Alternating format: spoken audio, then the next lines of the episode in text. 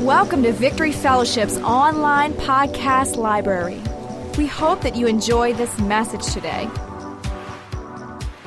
I've come to the conclusion that um, this story, of course, it's more than a story. To me, it's the greatest, one of the greatest of the miracles of Jesus, the feeding of the 5,000. And it's also an incredible parable, a real life parable that's become a parable for this church. It's a picture of what the gospel ministry is all about. It's a picture of why we exist in New Orleans, Louisiana. It's a picture of God's plan for us as a congregation, for us to be a table spread in the wilderness, in the midst of a wilderness of hungry people. And uh, so I, I pray that over these next, over today and over this next these next few weeks as we get ready for another Feed the Multitudes, that the Lord would do something supernatural in you individually. You know, He answers prayers sometimes in ways that we don't, would never think were possible. We, we pray a prayer and um, we just, he come, it, yeah, He answers it, but it comes from a whole different perspective. comes out of, instead of over there, it comes from over there somewhere and you'll understand a little bit more as we get into this. But I want to read Mark's account of this story. And then make, it says the apostles gathered to Jesus and told him all things, both what they had done and what they had taught. They just come back from a crusade. And he said to them, Come aside by yourselves to a deserted place and rest for a while. They were exhausted from ministry. For they were, they were, there, were, there were many coming and going, and they did not even have time to eat. They were so busy in the ministry that there was, there was so much going on that they couldn't even stop and have a meal. Now, I've never seen Christians not have time to stop and have a meal. so this must have been pretty radical. So they departed to a deserted place in the boat by themselves. But the multitude saw them departing, and many knew him and ran there on foot from all the cities. And they arrived before them and came together to him. And Jesus, when he came out, saw a great multitude and was moved with compassion for them because they were like sheep not having a shepherd. So he began to teach them many things. When the day was now far spent, his disciples came to him and said, This is a deserted place, and already the hour is late. Send them away that they may go into the surrounding country and villages and buy themselves bread, for they have nothing to eat. But he answered and said to them, You give them something to eat. And they said to him, Shall we go, go and buy 200 denarii worth of bread? That was like almost a year's wage of money is how much it would cost, they figured, to feed these people. And he said, He gave, and give them something to eat. He said to them, How many loaves do you have? Go and see. And when they found out, they said, Five loaves and two fish. And he commanded them to make them all sit down in groups on the green grass. They sat down in ranks, in hundreds and in fifties. And when he had taken the five loaves and the two fish, he looked up to heaven, blessed and broke the loaves, and gave them to his disciples to set before them. And the two, and the, the two fish he divided among them all. So they all ate, and they were all filled. And they took up 12 baskets full of fragments and of the fish. Now, those who had eaten the loaves were about 5,000. Now, there's another scripture that we need to skip down to, verse number 52, um, when he begins to refer back to this miracle, days had gone by, things had happened, and look what he says in verse 52 For they had, they had not understood about the loaves because their heart was hardened. So, so this, these, obviously, there was more to this story than just one meal for one day. This story was a, was a living parable. It was a, a living portrayal, of Christ, the bread of life.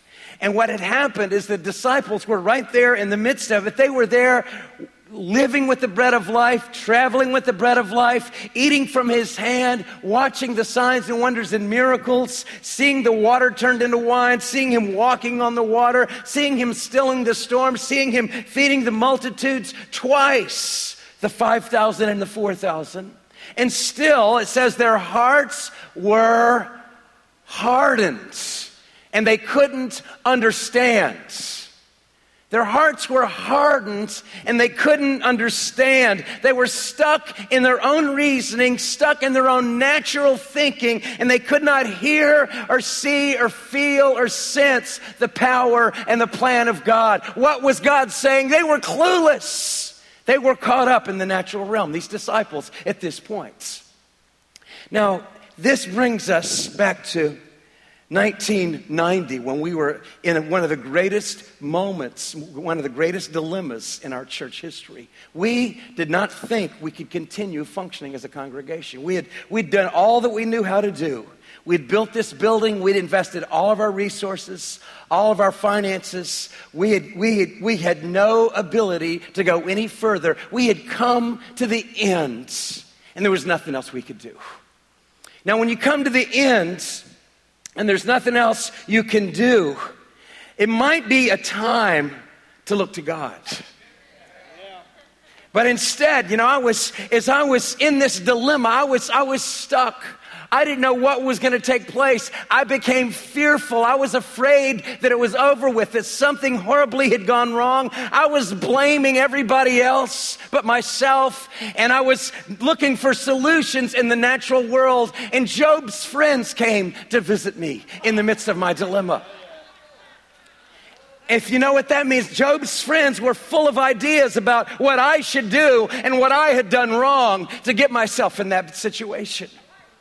And so, one of the, the great one that stood out more than anyone else, they were all ver- similar versions of this same counsel.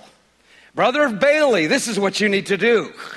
What you need to do now, since you've got yourself in this situation, what you need to do is you need to, to start a closed, small group strictly for millionaires. You need to reach out to the rich in this city. You need to find a way to gain the trust of the shakers and movers, you know, the quality people in the city of New Orleans. And then, and then, and then, then once you've gained their respect, then maybe they can help you get out of the dilemma that you're in. Now, you know, all that is, all that is, is another version of, I guess you could call it spiritual prostitution. if you just want to use some real nice words, spiritual prostitution. You give me what I want, and I'll give you what you want. Don't shout me down when I'm pre. It's politics as usual. It's the way of the world. It's the way politicians operate. It's the way, sad to say, many ministries and preachers operate. You give me what I want, and I'll give you what you want. They stay connected. All, there's a parade of influential people around them. And the Lord stopped me in my tracks. Because, uh, first of all, I didn't have, I didn't know any millionaires to invite to my Bible study.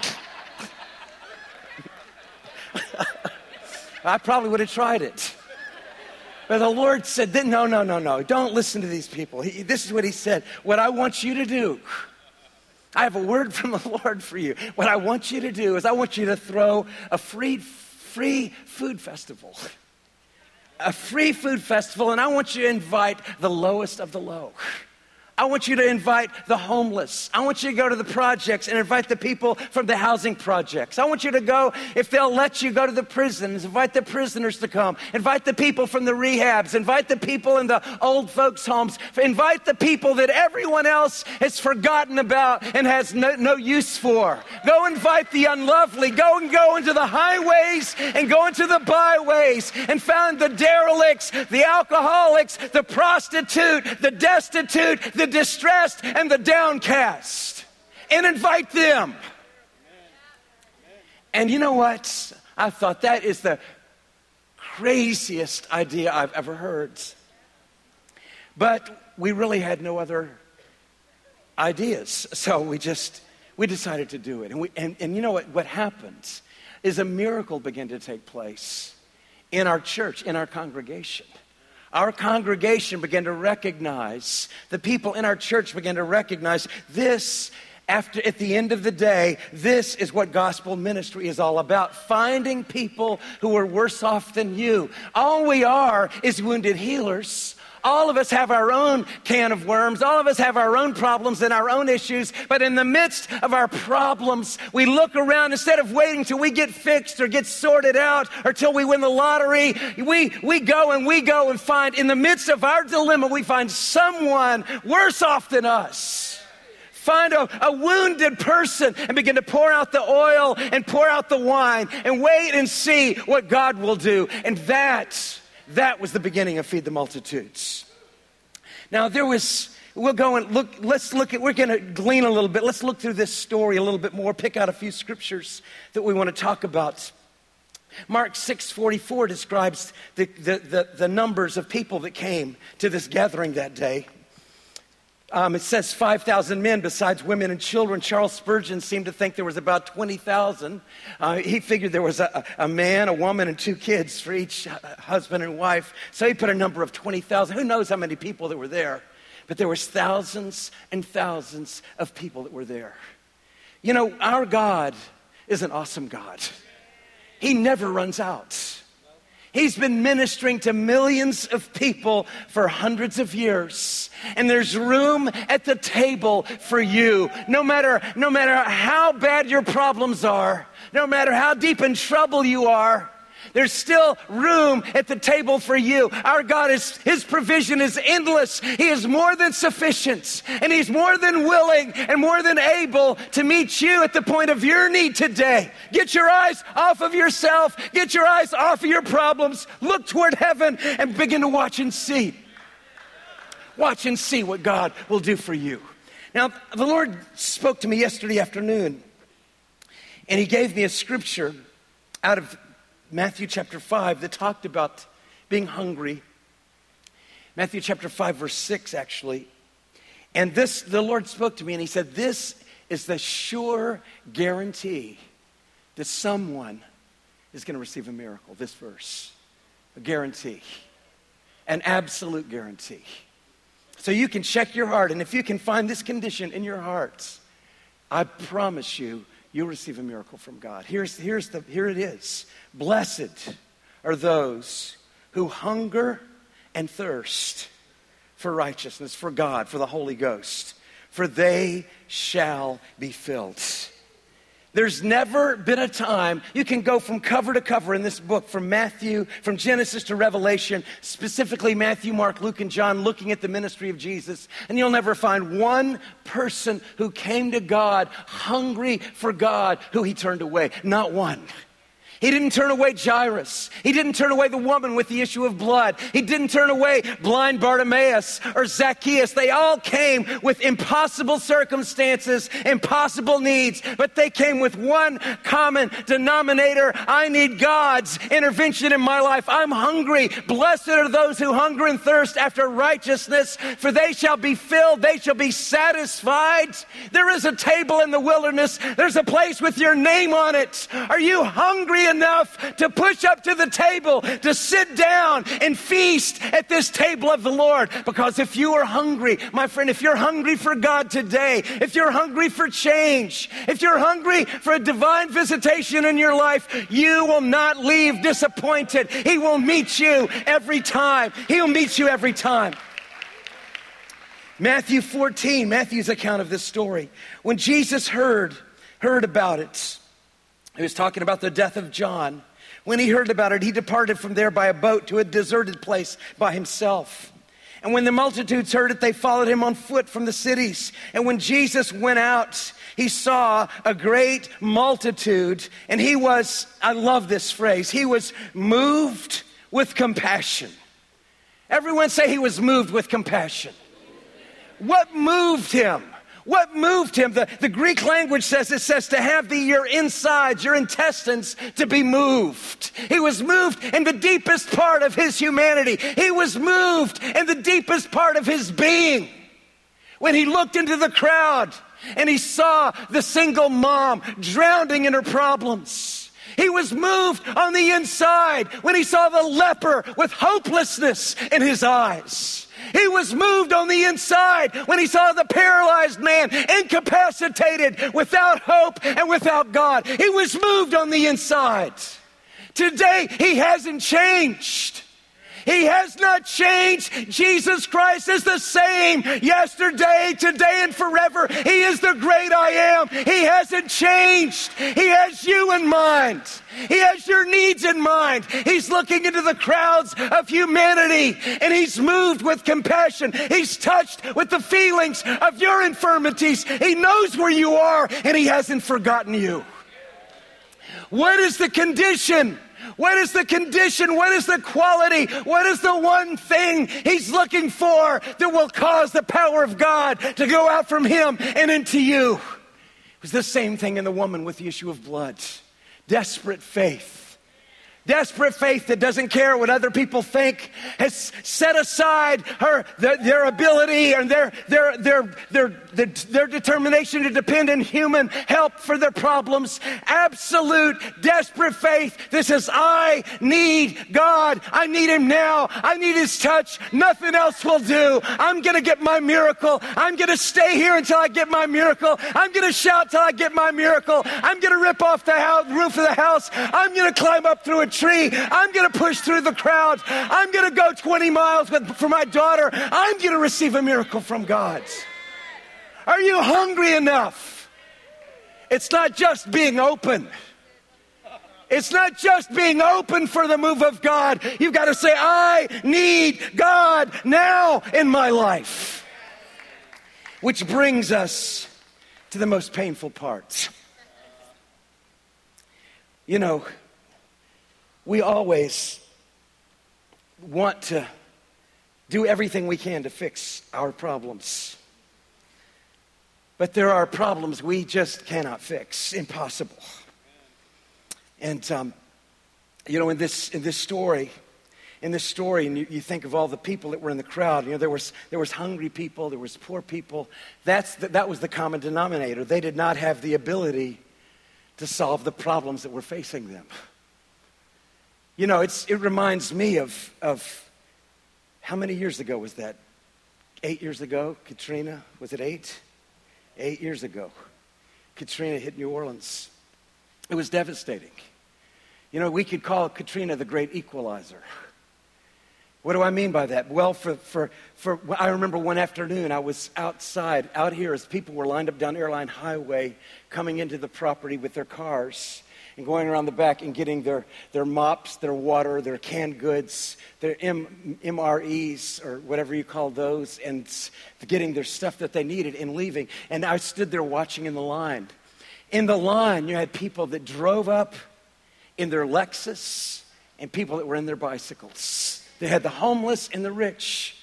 But there was, it was a great equalizer because everybody needed water and there was none to be found. Everybody needed food and there was none to be found. They were all out in the same wilderness, all finally brought to, to realization. This is the realization of who we are as humans.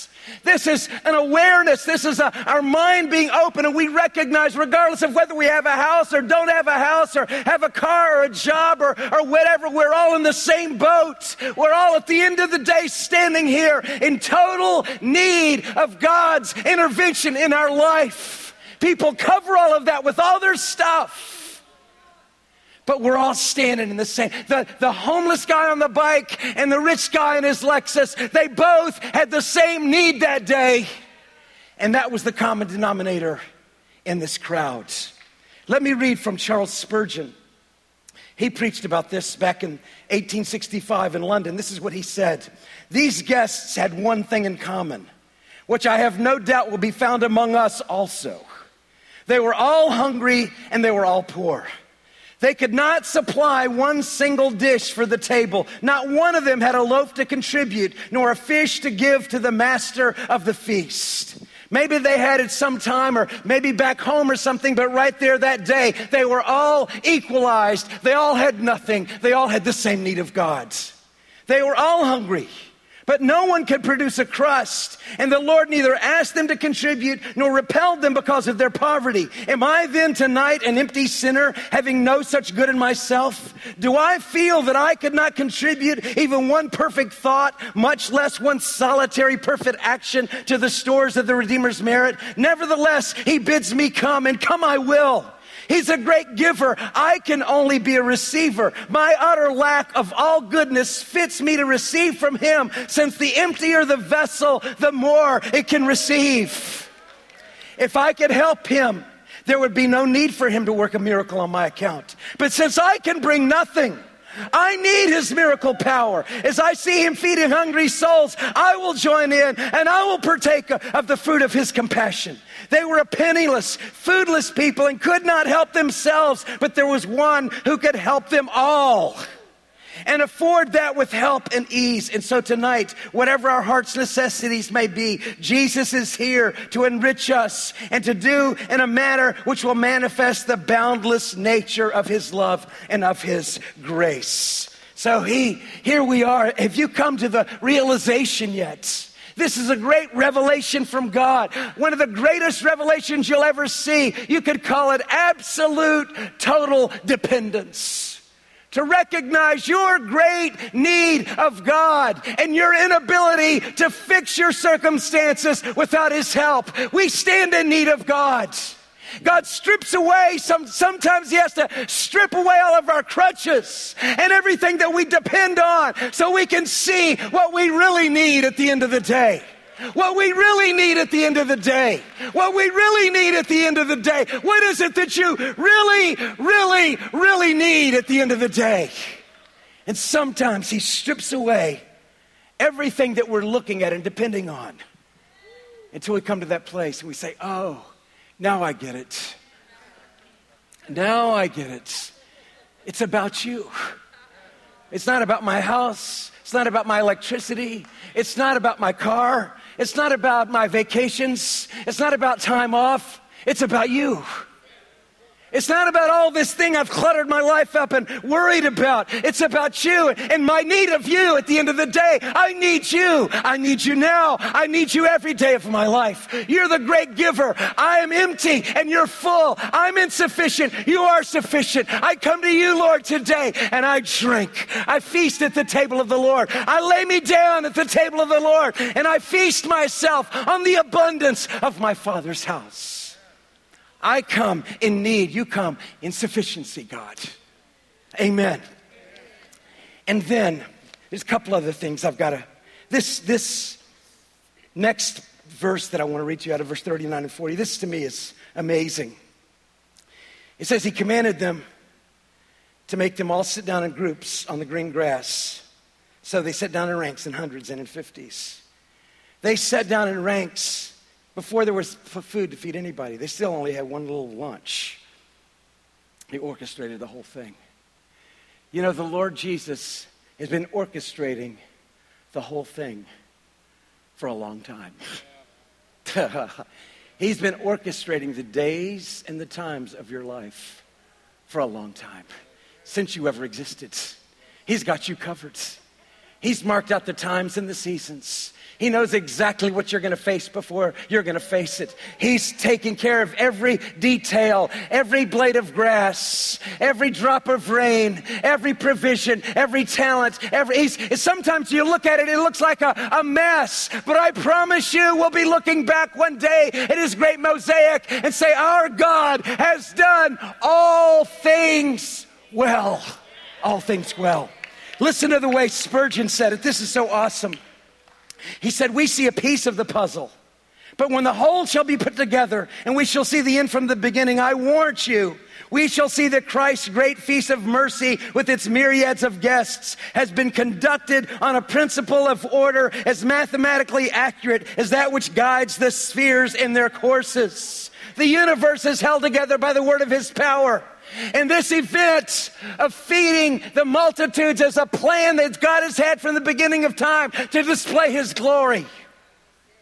God has laid down the book in the book of his everlasting purposes written by him of old, everything that shall occur in the great economy of his grace. And from that, he never swerves.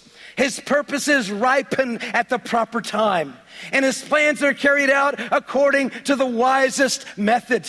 Providence, which so often looks wild and blustering, is not by so, not so by any means. It's working in harmony with grace for the salvation of as many as Christ has bought with his most precious blood and for the accomplishment of the grand intentions of electing love. The raising up of this minister and of that and the building of this house of prayer and that and even the bringing of certain number of people at one time to listen and the bringing of such and such a persons rather than others and the moving of the preacher's heart to speak in this wise and not in that and to dwell upon this subject and not upon the other. All these things are so ordered that when the story of the Lord's great grace banquet shall be told, we shall say to ourselves, it could not have been any better. He has done all things well. Oh, yeah, there's, there's a day, my friends. There's a day when we'll be looking down the great banqueting table of the marriage supper of the Lamb. We'll be looking down that table, rejoicing with joy unspeakable, and we'll be shouting with the top of our lungs, Yes, our God has done all things well in my life for His glory. For His glory, my satisfaction. He has got you covered. He's got you covered. He's got every part of your life covered.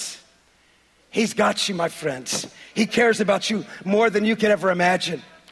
He's watching over you to perform His word for His glory, for His purposes and plans. Yeah, we're going to have to finish, finish this up. If I could, okay, let's. Um, thank you, Lord.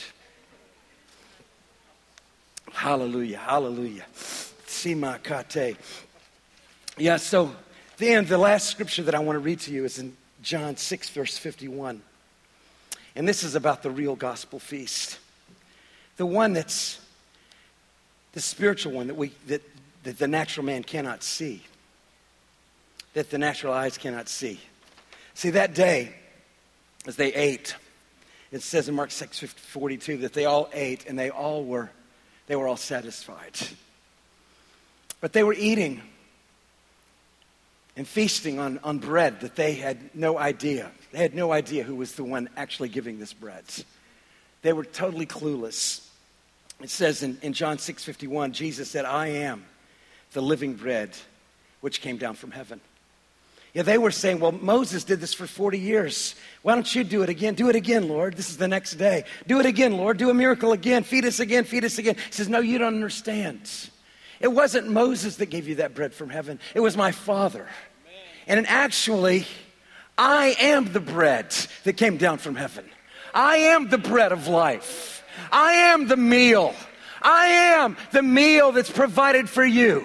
He goes on to say, If anyone eats of this bread, he will live forever, and the bread that I shall give him is my flesh, which I shall give for the life of the world. I want to read this one last quote as we get ready for prayer this morning. This is what, again, Charles Spurgeon said about this, about this miracle. He said, Come and take, O anxious one. And the more fully you can take him, the more Jesus will be pleased. Why flows the river but to make glad your fields? Why sparkle, sparkles the fountain but to quench your thirst? Why shines the sun but for your eyes to be blessed with the light? As you breathe the air around you because you feel it, it must have been made for you to breathe. So receive the full, free salvation of Jesus Christ because it is provided and you are in need of it. No mandate of heaven exists to shut you out, but every sacred doctrine is an argument why you should come and welcome and take Jesus freely. The crowds all ate, and none were so obstinate as to decline the gratis provender. Did they receive the bread which perishes? I charge you, then accept gladly the bread which endures to eternal life. Thanks for listening. Check out our website at victoryfellowship.net for service times and locations.